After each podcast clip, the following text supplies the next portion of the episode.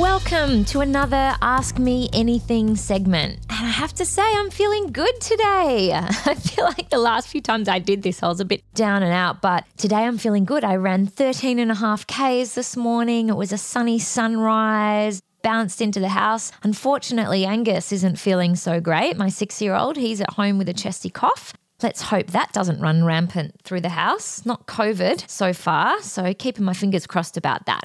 Before we jump into today's questions, I'd love to encourage you to subscribe to my show so that you'll get alerted each time a new episode drops. And of course, the best way to connect with me is on Instagram or over email. I generally check my DMs regularly, as well as emails, of course. And check out my show notes today for more information on our questions. So let's dive straight into it. We've got Lisa C. Hi, Lisa. Please help for tips for better sleep. It's been a long time coming, but I need to improve my sleep habits. I'm exhausted.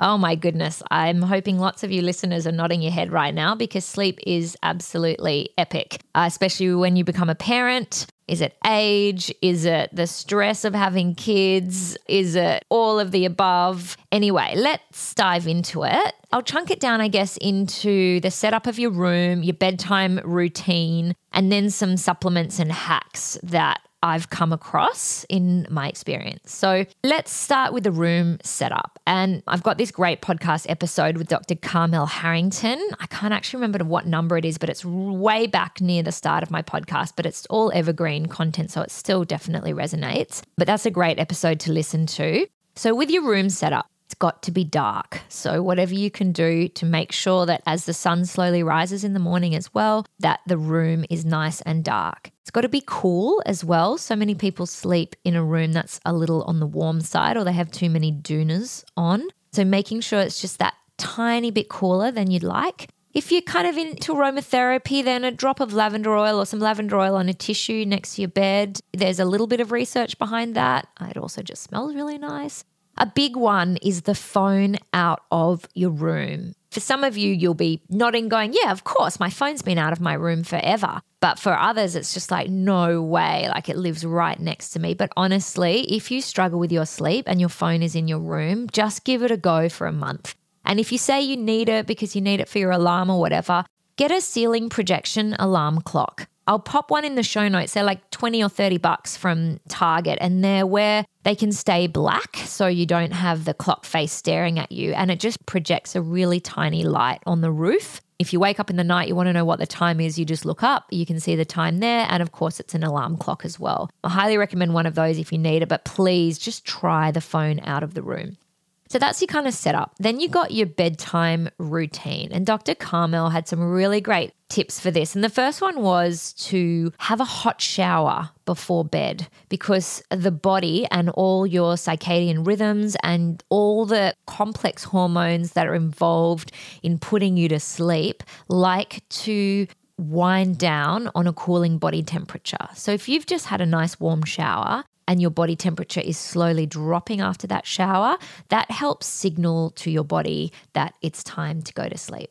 Reducing screen time before bed is huge as well. Ideally, an hour before bed. I mean, that doesn't work for me because my favorite thing to do and the only time I get is that, you know, hour of Netflix before bed. But one thing Dr. Carmel did say is it's very different sitting there with your TV screen, which is across, you know, across the room, and you're watching, you know, a, a, a film noir or a nice slow thriller versus sitting with your bright phone looking at TikTok and looking at big bright lights flashing. So, at least if you are going to do screen time, try to make it one of those kind of slower shows as opposed to looking at your phone reading a book so that couple of pages before you go to sleep again just not on not on a kindle or a screen but the good old fashioned paper book. And then one thing that i love which i do regularly and i have data to show how much it improves my deep deep sleep is 2 minutes of box breathing or at least a minute of box breathing before bed. And if you meditate great. I don't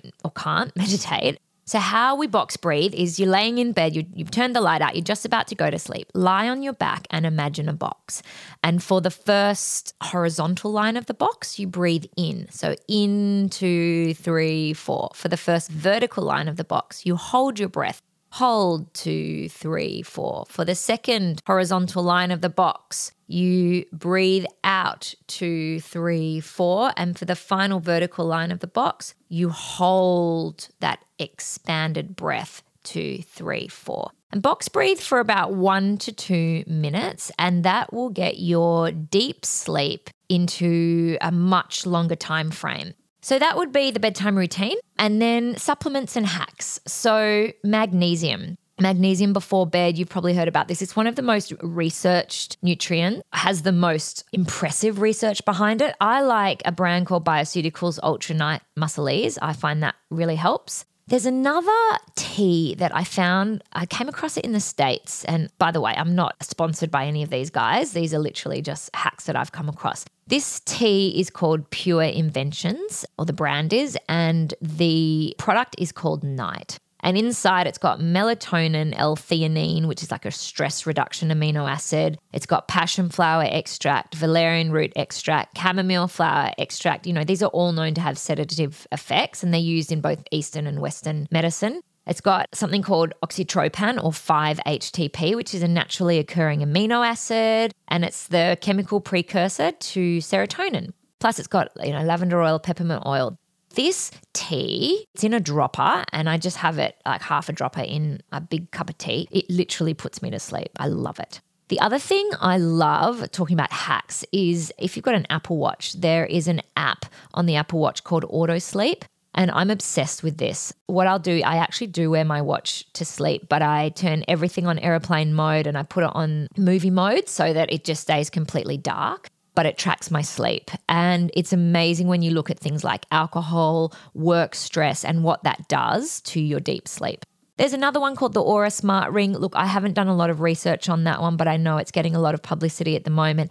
And then another one that a colleague of mine absolutely raves about is these ankle bracelets, or you can put them on your chest, and it's called Apollo Neuro. I'll pop all these in the show notes, but they would be ones to look out for general hacks. And look, if none of this works and you've been struggling with sleep for over three months, you may be in chronic sleep deprivation. So please go see a sleep clinic. Dr. Carmel Harrington has one called Sleep for Health, and you can go into her Sydney CBD offices or you can do it over Zoom get to the bottom of it because if you've got chronic sleep deprivation, you're going to have some health issues. Everything feels harder, as you probably don't need me to tell you. If you have kids, so if you're in a situation where I want to sleep, but I just can't because my kids keep waking me up, in my sleep episode, Dr. Carmel talks about the best way to have a daytime nap and how you can daytime nap to kind of counterbalance if you are in forced sleep deprivation. So, anyway, there are a few tips. I hope some of them resonate with you, Lisa, and best of luck. Keep at it.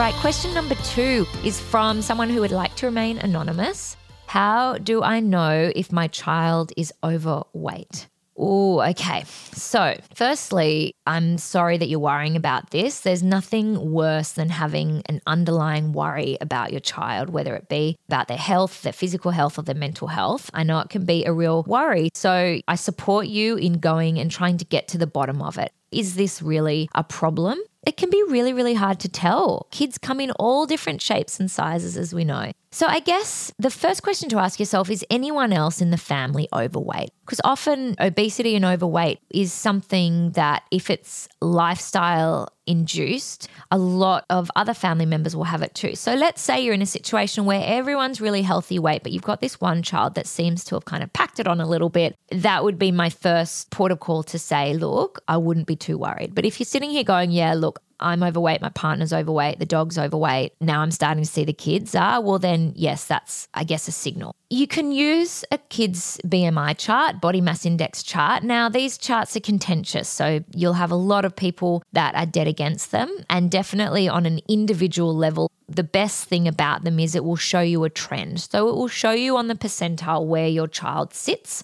And then what's even more helpful is over time, if you plot your child, you know, every three months, or if you have been plotting them since they were little, you'll be able to see, you know, they're sitting on the 60th percentile. Oh, but now they've jumped up to the 80th percentile. That may be an indication that they've put on a lot of weight in a short period of time. And then, yes, there might be some adjustments that need to be made. Another way of looking at it is also looking at their subcutaneous fat or, you know, the fat you can pick up under the skin. They might be quite big and solid, but can't really get a good handle of fat on them. And I'm thinking about a child here. I'm not thinking about a toddler. Of course, toddlers carry a little bit more body fat, but I'm thinking more about a school age child. If you are able to really pick up a chunk of subcutaneous fat under their belly, then that is an indication that they are carrying that extra bit of fat. And that might be something that then you say, okay, well, maybe I do need to go and see a pediatric endocrinologist. And that's who your GP would refer you to if you were worried about your child's weight. They can refer you to a pediatric dietitian, an endocrinologist. They tend to be what your GP would do. But this, these are all the things your GP would do as well, as far as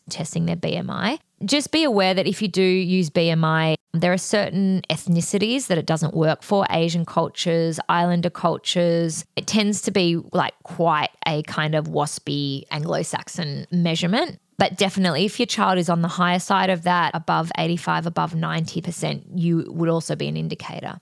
More importantly, lifestyle observations. Are they less fit than their peers? Do you see that they're really lacking in energy? When you're watching them all run around, are they the child that sits down first? Do they seem to be falling down this rabbit hole of getting less and less active? What are their food choices like? What are the family food choices? And look, don't get me wrong, it is totally normal for kids to crave junk food. I mean, that's what food manufacturers are doing.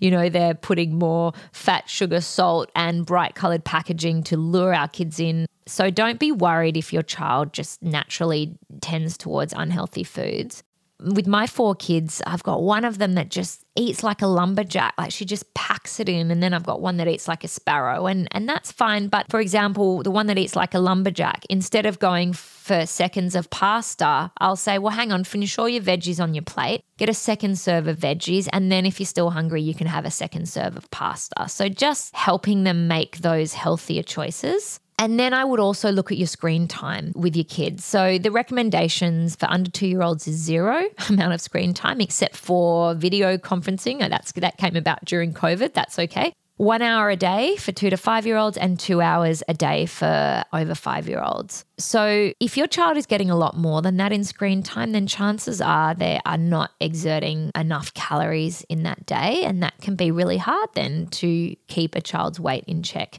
The other recommendation is 60 minutes a day of moderate to vigorous exercise. Now, at school, kids will get at least 30 minutes in their lunch break. It's a really good thing to double check with your child. Are they actually running around in your lunch break, or did you go to the library, or is there a computer room? And then, of course, after school, what are they doing? Are they going to sports practice? Are they able to get that activity after school? So I think if you're keeping your screen time in check and you're keeping that activity level up, you're doing all those lifestyle factors, then I wouldn't worry too much about it, especially in certain times. For example, in that year or 18 months before puberty, you'll often see kids pack on some weight and then suddenly, boom, they grow into that weight when they hit puberty.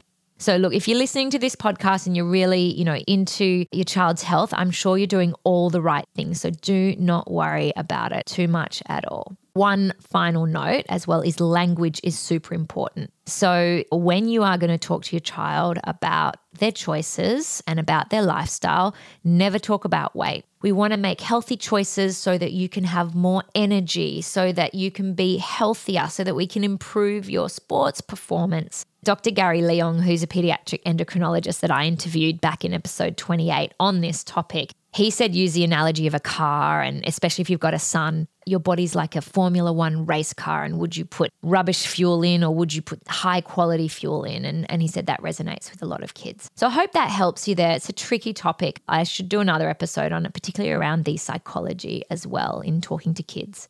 Okay, my final question. Akanksha. Oh gosh, I, I hope I'm saying your name properly. Have you ever found it hard to uproot the kids from a familiar space to a new space? Okay, so I assume you're talking about moving here. And yes, I've moved three times with my kids, albeit they were relatively young at the time, but it's always a big disruption. So, a couple of tips I would have for you is number one, the oxygen mask analogy. So, put your own oxygen mask on first. Look after yourself first because oh my goodness moving is so so stressful so if you can help to manage your own emotions as hard as that can be and also try not to put your worries on them because often what they're worrying about you're also worrying about too. What am i giving up? I'm going to miss my old life. I'm going to miss my friends etc so just trying to keep a check on those emotions and not transferring that through to your kiddies. Honor their grief and I think this is a really good one. You know, I'm a fixer. I love to jump in. They say they're sad about something. The first thing I want to do is jump in and fix it. And so I think this is a really big one to go, yeah, it really is sad to say goodbye and allow them to be a bit sad and, you know, say goodbye to the room and favorite cafe and the school and write goodbye letters. Don't wallow in it, but definitely allow some space for them to grieve.